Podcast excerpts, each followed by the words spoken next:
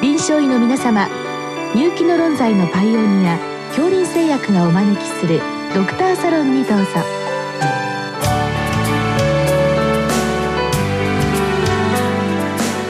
今日はお客様に井上記念病院健康管理センター副センター長小林淳二さんをお招きしております。サロンドクターは防衛医科大学校教授池脇勝則さんです。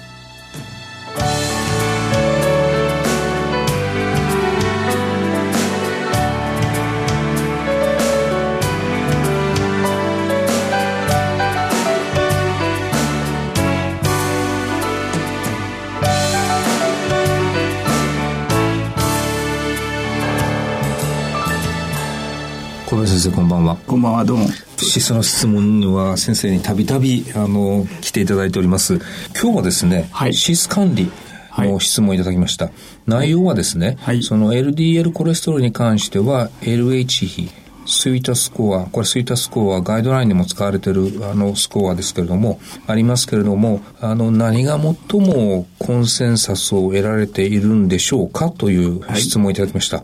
はい、この点先生いかがでしょうか。はい、え先生、この エルエイチ 比、スイータスコアなんですが、うん、まずその エルエイチ 比、一時かなりこう、あの、注目された時期、まあ今も、まあ、あの、私、まあ参考にしてますけれども、うん、まあ、エルディーエル は悪玉、エイチディーエル は善玉ということで、うん、その両者のバランスを、まあ、うん、見た指標ということで、えー、この比率が高いと、神田病気歯科になりやすいということで、うん、まあ具体的に言いますと、この比率が にてんご 以上だと、心筋梗塞の可能性が非常に強い。うん、逆に、いってんご 未満であれば血管が非常にきれいじゃないかということで、うん、まあ、いくつかの国内外で疫学研究の結果もあるんですけども、その エルエイチ 比がまあ注目されております。で、もう一つの先生、スイータスコアの方なんですけども、うん、こちらはもう、動脈硬化疾患予防ガイドラインで、うん、えー、ガイドラインにも採用されておりまして、えー、そのスイータスコアによって、まあ、リスクを決めるということで、えー、ございます。うん、確かに エルエイチ は一頃は、まあ、脚光を浴びてましたけれども、はいはい、えー、まあ、現実として、この H、はい、エ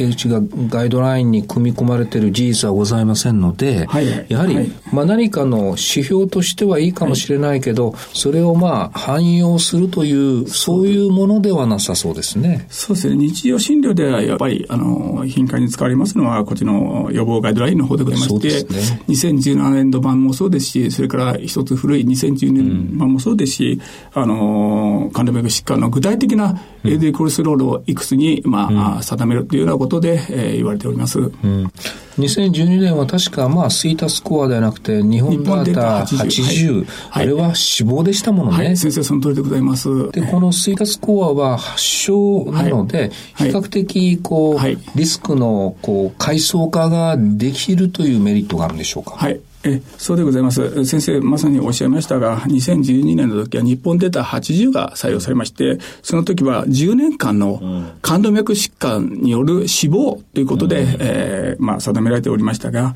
えー、今回のスイータスコアの場合は死亡率ではなくて発症率ということで、うん、えー、定められております。で、もう少しお話しさせていただきますと、このスイータスコアを使う前にまず患者さんのその層別ということで、うん、まずあの心筋梗塞の既往がある方の場合にはその時点で二次予防ということになります。はい、で、冠動脈疾患がない場合にはあよっつの該当する方がいらっしゃいまして、その方はあの高リスクに自動的になります。うん、で、そのよっつとはあ シーケーディー、うん、それから糖尿病、それから非心原性脳梗塞、そして末梢動脈硬化症、今申し上げたどれでもよっつを見るともうスイータスコアを計算するまでもなく、うん、その時点で高リスクということになります。まあ、二次予防ほどではないにしても、まあ、高リスクなので、はい、まあ、一次予防の高リスクに、はい、えー、行って、それにも該当しないところで、このスイータスコアが使われる。はい、その通りでございます。今申し上がったよっつに該当しない場合には、あその方の対象者の年齢、それから性別、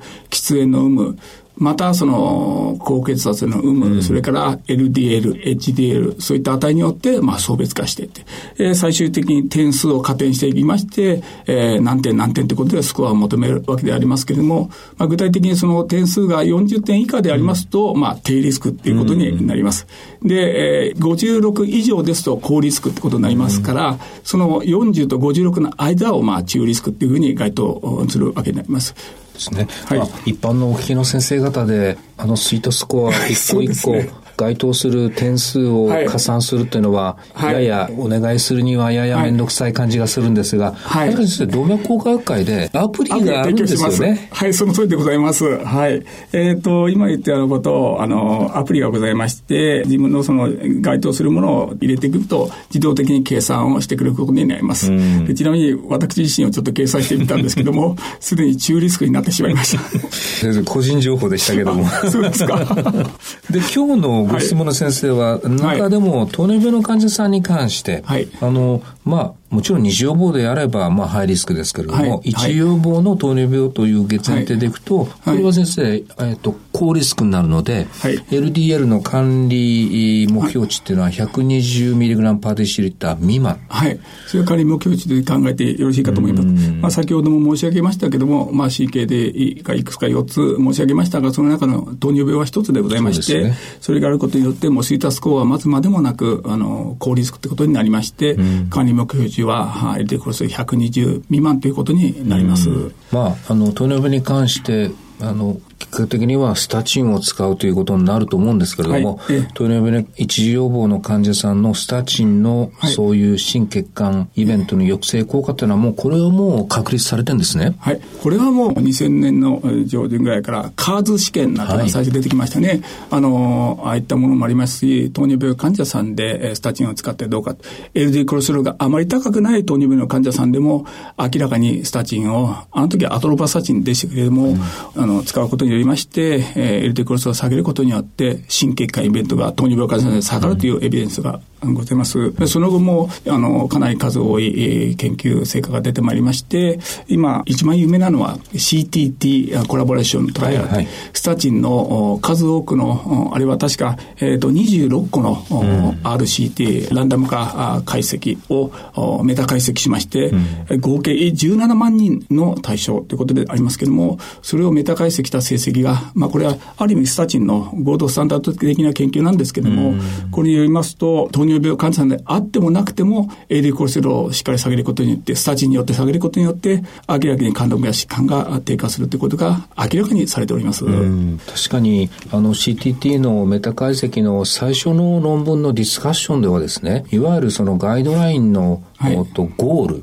はい、そのターゲットというのはむしろそのあまりそのスタチンの効果を十分に発揮できるようなシステムではなくて、その目の前の患者さんをどのくらい エルディーエル を下げるかという絶対量がその患者さんのリスクをまあ減らすことを規定してますということなので、まあむしろエルディーエル がひゃくにじゅう未満でも、はい、まあなんか動脈硬化が強い人の場合はむしろスタチンを使ってもいいのかもしれないかな。その通りだと思います。はい、うん、やはりその糖尿病って患者さんであってもさらにこうリスクが、例えばまあ二次予防がまあ非常に極端なことになると思いますけれども、あのそういう非常にリスクの高い方についてはもっとまあ エルディーエル コレステロールを下げるということが重要かなというふうに思います。そうですね。はい、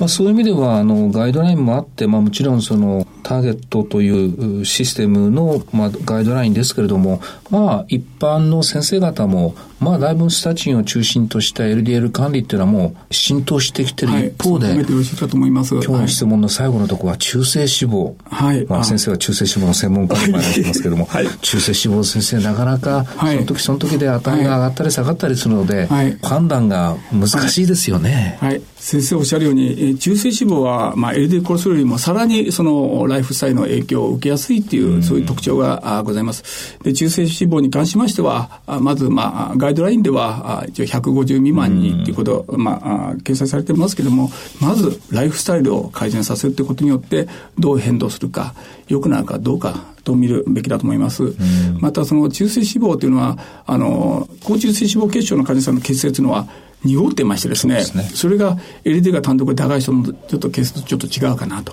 濁った血清が全身をめくっているということ、うん、でさらに中性脂肪が高い人の場合にはその、まあ、エルディーエル の場合にはコレステロールそのものが細胞の中に入って動脈硬化を起こすわけですけれども、中性脂肪が高い人というのはさらにその エルディーエル が小さくなって、まあ、小粒子 エルディーエル 非常に動脈硬化になりやすい、うん、えー、形成しやすい エルディーエル に変えてしまうとか、あるいはレムナントが増えるとか、そういったいろんな代謝異常を巻き込むっていうんですか、うん、そういった意味でも中性脂肪を下げるということが大事じゃないかなというふうに考えております。うん、先生、中性脂肪は基本的には食後じゃなくて空腹時で見るというふうな考え方が、はい、まあ、ずっとこう続いているわけですけれども、はいはい、海外のいろんな疫学のデータを見ますと、はいはい、空腹よりもむしろ食後の中性脂肪が、はい、まあ、独立した心血管イベントの危険因子だという報告がありますね。はい、まさに先生がおっしゃる通りでございまして、あまあ、有名なところでは、まあ、デンマークのグループ、あるいは米国のグループもそうですけども、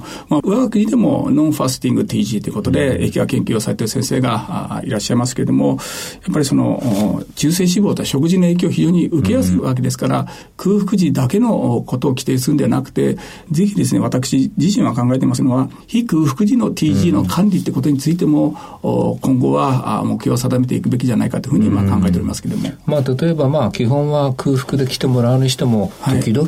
食後に来ていただいて、はいはい、そこで採血した例えば中性脂肪、まあ、なかなか今日本でこれ以上であればっていうのはないですけども、はいはい、海外の方では大体の数字が出てきてるというふうに聞きますね。はいはい、先生もご存知だと思いますけど、欧州の方ではもう動脈硬化性疾患のガイドライン、欧州版ではあの空腹時に関しては ティージー がひゃくごじゅう以上で介入する、うん、それから非空腹時に関しましては確かひゃくななじゅうご以上だったと思いますけども、うん、そういったふうに、まあ、ガイドラインで決めておりますけれども、まだ我が国の場合は空腹時はまあとっくにも決まっていますけれども、非空腹時に関してはまだそこまでは明確なガイドラインとしては出ておりません。うん、まあ、そういったことで治療介入を図るかどうか決めて、まずはライフスタイルの改善を頑張ってもらって、はい、それでもなかなかっていう時に、はい、病態としたらフィブラートがちょうどいい、はい、ただ、はい、その方がもしスタチンを飲んでいたらなかなか併用難しいなと思ってたんですけども、はい、最近多少そのあたりの敷居が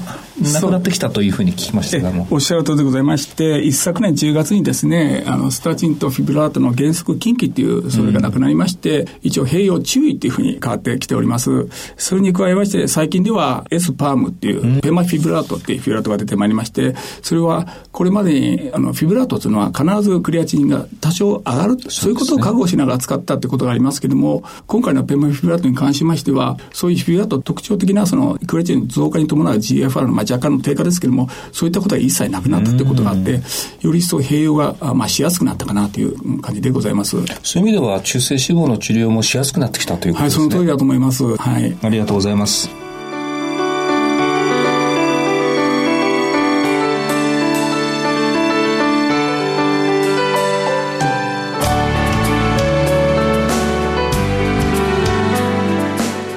今日のお客様は井上記念病院健康管理センター副センター長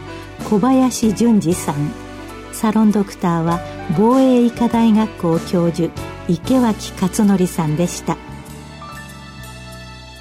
それではこれで杏林製薬がお招きしましたドクターサロンを終わります。